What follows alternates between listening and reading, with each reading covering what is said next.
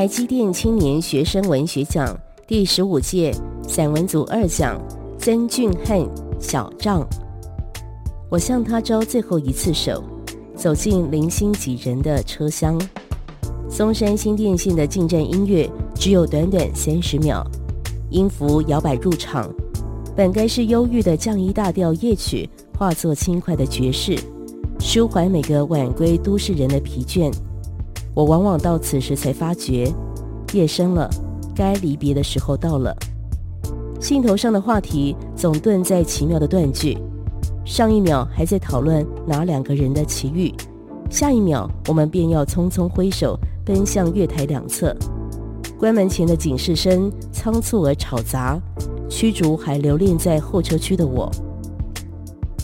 两班车加速驶离，惯性使我们的身子不由自主地后倾，似乎连物理定律也舍不得我们的分别。它逐渐模糊的身影飞快逝去，不久陷入一片漆黑。车厢被黑暗环绕，我像误闯异次元的孤客，唯一能感受存在的只剩轨道刺耳的摩擦。我试着连上网路，不愿成为少数抬头的异类，同时延续和他未完的对话，但不断显示的已储存磨尽我的耐心。我被迫困于不真实的现实而感到烦闷不安。一站又一站是漫长的等待，久站的我有些反胃。肌肉也莫名酸涩，六秒闪过一次的警示牌已去了上百个，羸弱的灯光出现幻灭，彷徨的心却如此安定下来。下了车，我驻留月台一处收讯较好的角落，边聊天边在小帐发布了一篇长文，内容不乏今日的所见所闻和一些对捷运的记忆。他第一个说了赞，不久也跟着发一篇短文。里头大概是对博爱座的抱怨。进站音乐依旧只有短短的三十秒，但我可以反复的听个尽兴，沉浸在爵士的慵懒。我和数十公里远的他回味美好的记忆，嘲讽时事，度过每一个本该忧郁的夜晚。这是我们的日常。两年前，我们只是都市里寂寞的两个陌生人。或许在繁华的东区街头，热闹非凡的西门町，或是许多高中生放学的唯一去处——台北车站一带的补习班，我们曾不经意地擦肩而过；又或许，我们都尝过风靡一时的某间蛋挞店、炸鸡店、珍珠奶茶专卖店，甚至是信义威秀的漫威系列电影午夜场。我们正在彼此身旁开怀大笑而不自知，所以我们其实并不陌生。早在相遇以前，我们就过着类似的生活，看当红的韩剧、日剧、古装剧，听 YouTube 上的热门流行歌曲，玩时下最火热的射击游戏，把同样冰冷的青春寄托在充斥好友的 Instagram。叮咚，一封讯息传来，是暑期社团公演的负责人小伟。小伟拜托我临时上阵。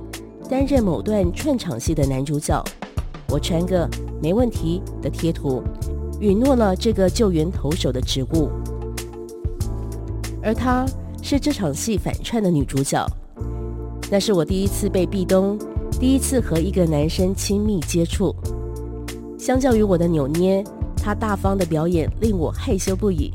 幸好我饰演的爱情卤蛇正是如此的性格。我误打误撞，完美的诠释了这个角色。回到后台，我们互加对方为好友。哇，好多篇文啊！你只有一个账号吗？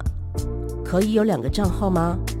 当然啊，现在很多人都有大账、小账，这样分享动态比较方便。于是，在他的催促下，我创了小账，让他成为我第一个粉丝。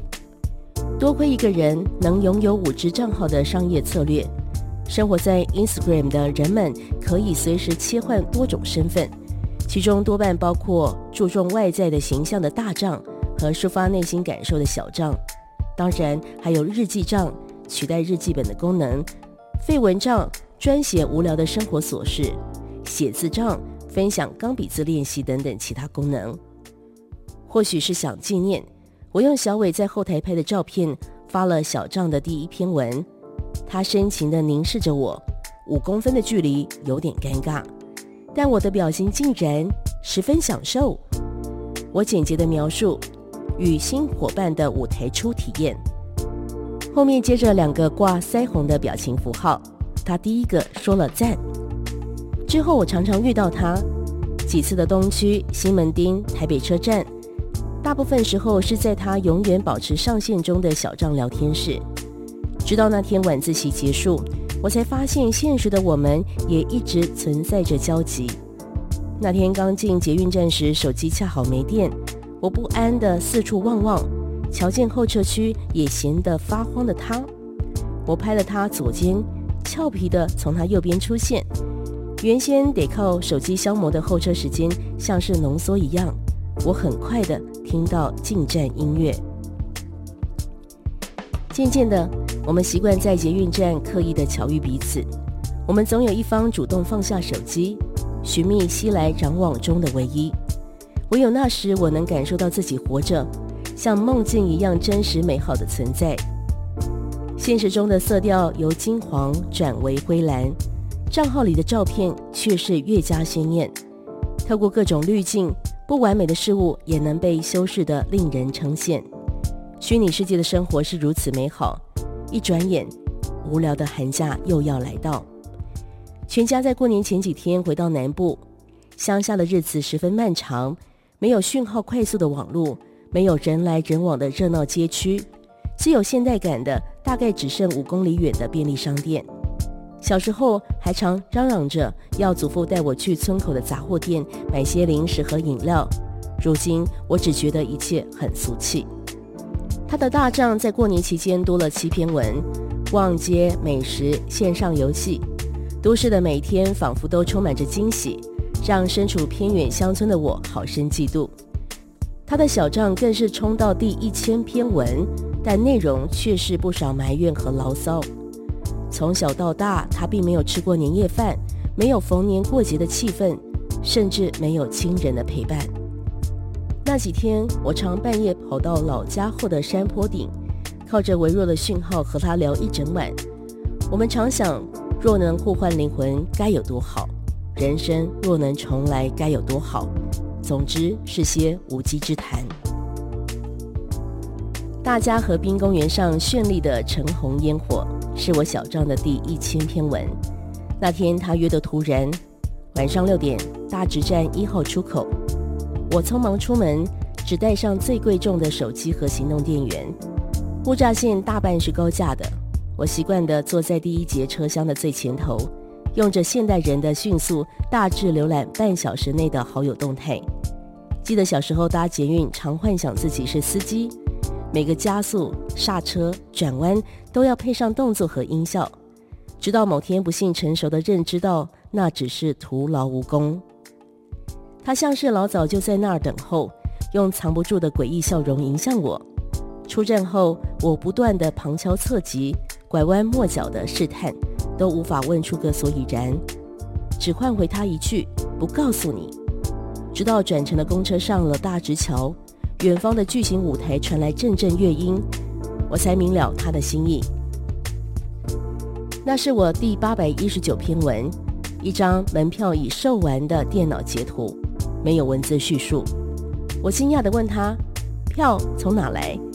他解释他其实也没有票，不过从网络讨论区上打听到场外有处收音不错，虽不能目睹表演者的风采，也算是一圆我的美梦。他拍了拍沉重的背包，半打海尼根，几包零食，我不禁赞叹了一句：“干得好！”他拉着我的手，几乎狂奔地穿过水门。我们赶在百大 DJ 之首的 Martin Garrix 开场前，寻到那处音波恰好集中的仙境。舞台缤纷的灯光取代了群星，热闹的电子舞曲盖过潺潺的基隆河，欢愉的人们尖叫呐喊，让空气中散发微醺酒气。开场曲是他最喜欢的 Bite 带有未来感的电子音效跳跃着，轻快的主旋律重复却不乏味。我们随之起舞。随节拍上下疯狂跃动，直到精疲力竭地倒在草皮。